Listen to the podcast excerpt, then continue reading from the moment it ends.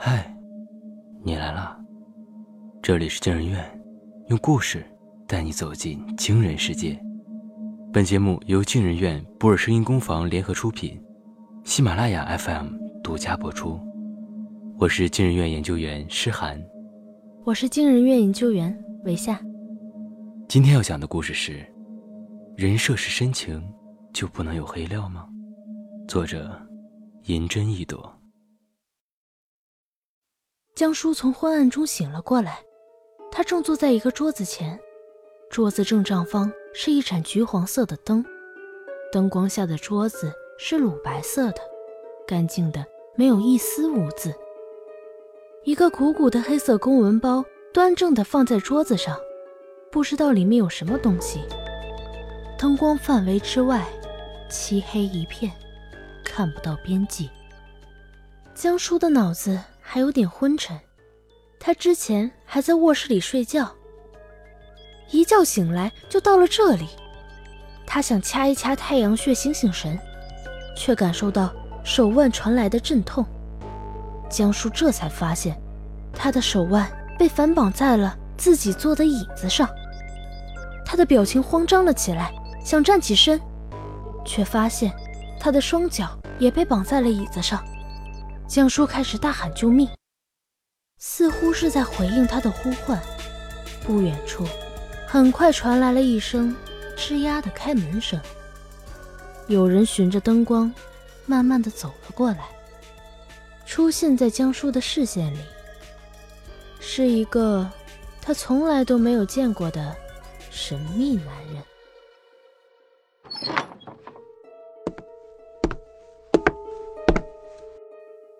那人手里拿着一把水果刀，咚的一声插到了江叔面前的桌子上，让他的心随着桌子猛地一颤。神秘人咧了咧嘴，说道：“你好啊，大明星。”听到这句话，江叔的表情瞬间惊愕了起来。对方叫他大明星，显然是知道他的身份。也就是说，就像恶俗电视剧里的情节一样，江叔应该是被绑架了。江叔马上开口大骂：“你是谁？你丫的赶紧把我给放了！”神秘人听到江叔骂他，大声地笑了起来。笑完之后，伸出食指，竖在了自己唇前。嘘。别骂人呀，你可是有礼貌人设的，万一被别人拍到，你的人设可就崩了。他说着，眼神往旁边一瞟，江叔往那个方向看去，那儿分明立着几台刚刚没有注意到的摄像机。这是要干什么？江叔没有多想，他继续骂骂咧咧道：“你直说吧，你绑架我是想要多少钱？”江叔显然是想错了，因为对方很快就回应道：“我不要钱。”江叔愣了：“那你绑我干啥？”神秘人仿佛没听见江叔的询问一般，自顾自地说了起来：“在一个明星一起旅行的综艺里，你收获了一个讲义气的人设。在一个深度沟通的综艺里，你收获了一个有礼貌的人设。在一个明星粉丝互动的综艺里，你收获了一个心疼粉丝的人设。在一个讲夫妻生活的综艺里，你又收获了一个深情的人设。”我真是不明白，你们这种人。他的语气突然变得凶狠起来：“凭什么你们这种人靠着虚假的人设能赚这么多钱？凭什么我们努力工作一个月，却只能赚几千块？凭什么你们这么有钱了，还来骗粉丝那点辛苦钱？凭什么你们这么肮脏的人，还有这么多人喜欢？”神秘人狰狞的样子让江叔彻底慌了神。你到底想要干什么？神秘人笑了笑。我只是想要拆穿你。江疏是一个偶像明星，2年前在一部青春偶像剧中出道，又发了几首金曲，大红大紫过一段时间。那时他参加了很多综艺节目，靠着讨人喜欢的人设赚得盆满钵满。而如今随着偶像流水线般的生产，江疏很快就被新人淘汰，沦为2线明星。江疏的表情镇定了下来。你少胡说八道，哪有什么人设，那就是我本来的样子。神秘人也不搭腔。你曾经在《旅行吧兄弟》里说过，你和那个叫林叔的嘉宾是非常要好的兄弟。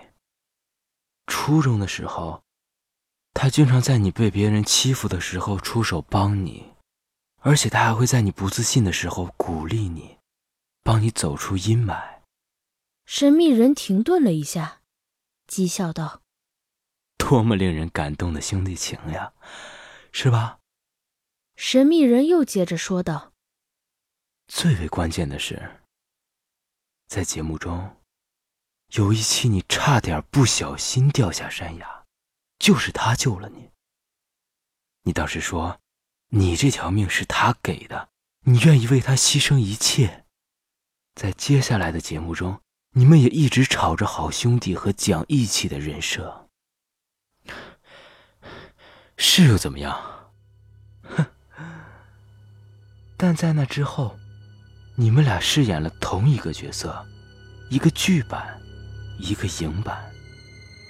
在你的剧版先播出后，你找了水军公司，在网络上大量刷着除你之外再无这个角色的梗，你这让林叔情何以堪啊！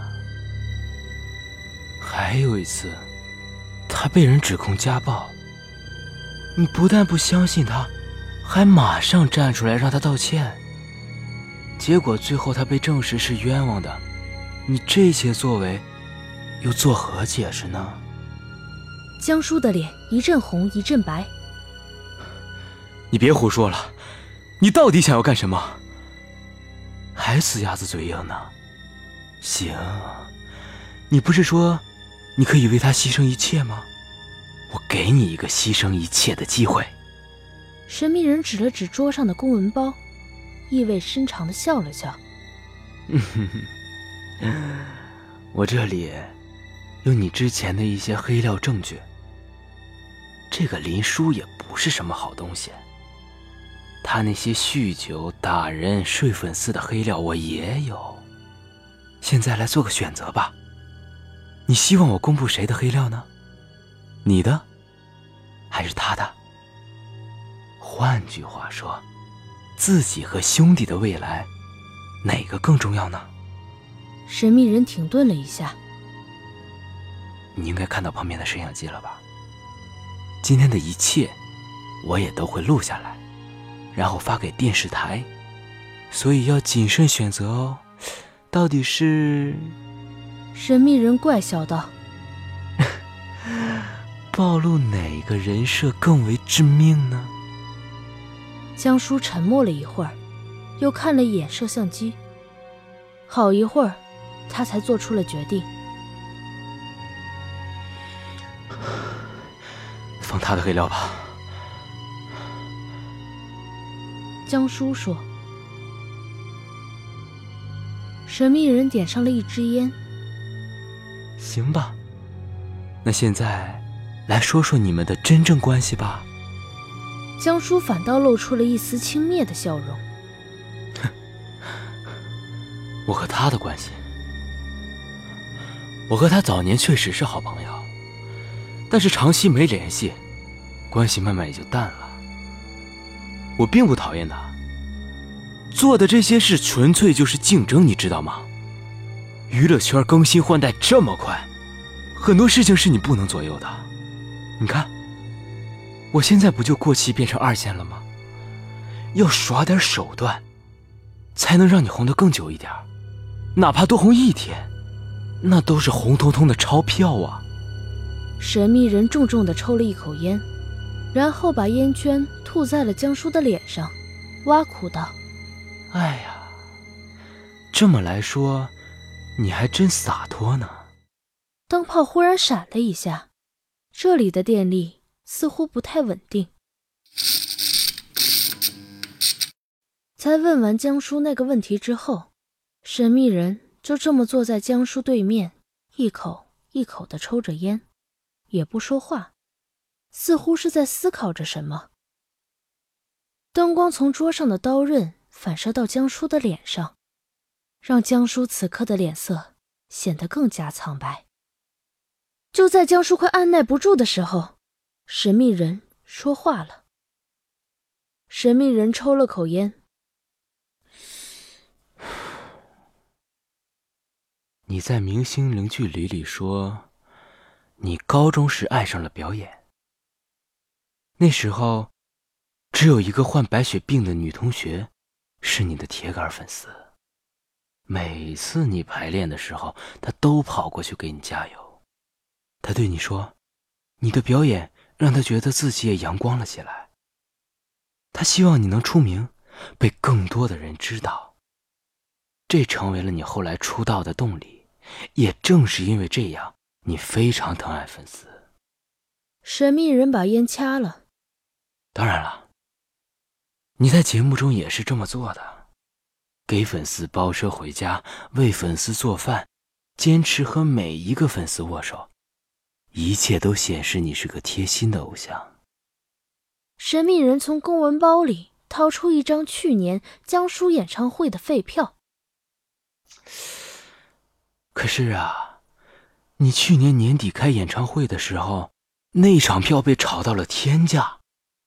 你说为了让所有粉丝有更好的视听体验，把所谓演唱会的设备升级了。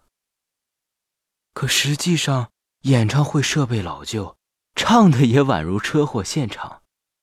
这就是你所谓的心疼粉丝吗？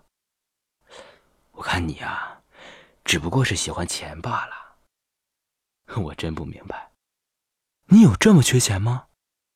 神秘人讽刺地笑了笑：“哦，你还真缺钱。据我调查呀，你似乎经常以自己手头拮据为由，催项目方快点打款给你。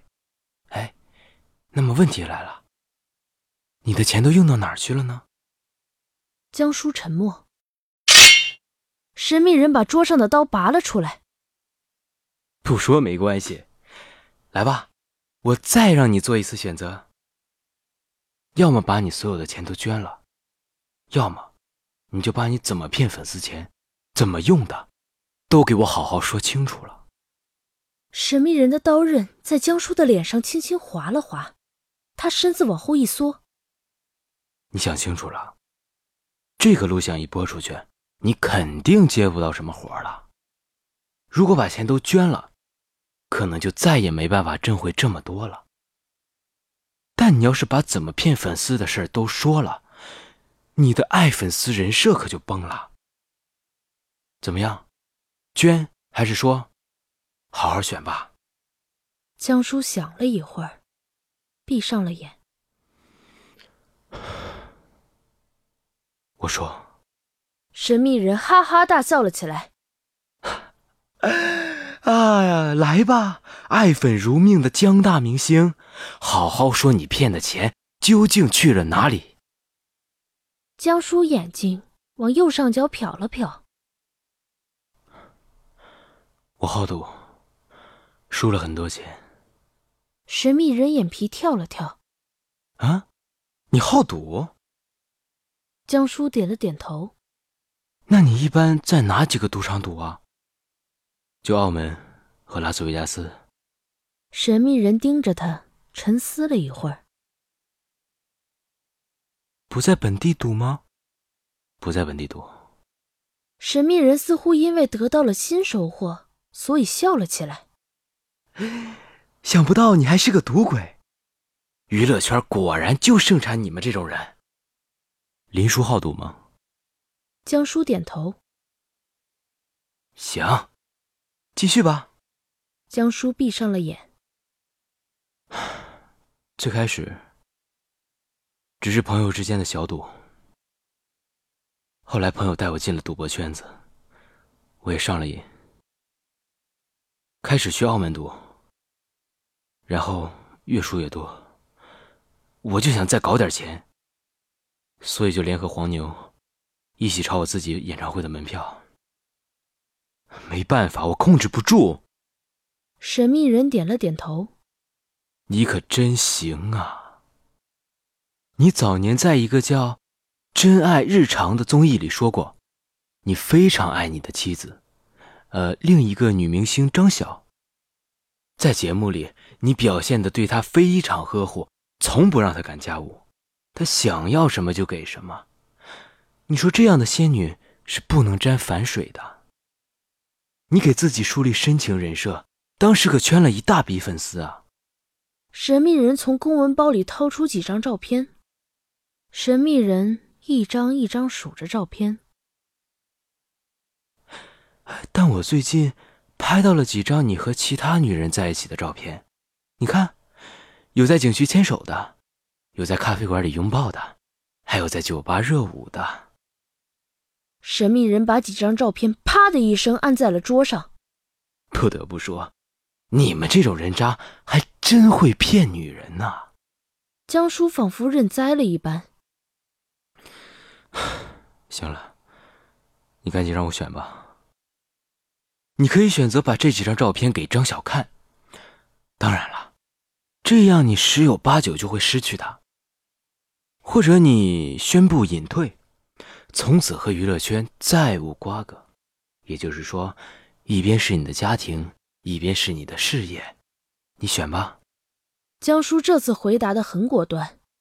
你给张晓看吧。似乎是出现了神秘人预想之中的答案，神秘人嘲讽地摇了摇头。那你说说你出轨的原因吧。我就是对他腻了，提不起兴趣。而且男人有了钱，当然想会在外面玩玩。就这样。神秘人又陷入了思考，久到空气都快凝固了。江叔有些不耐烦。行了，现在我的人设也崩得差不多了，你满意了吧？可以放我走了吗？神秘人看了江叔一眼，摇了摇头。不行。为什么？因为你一直都在说谎，你告诉我的仍然是一个虚假的人设。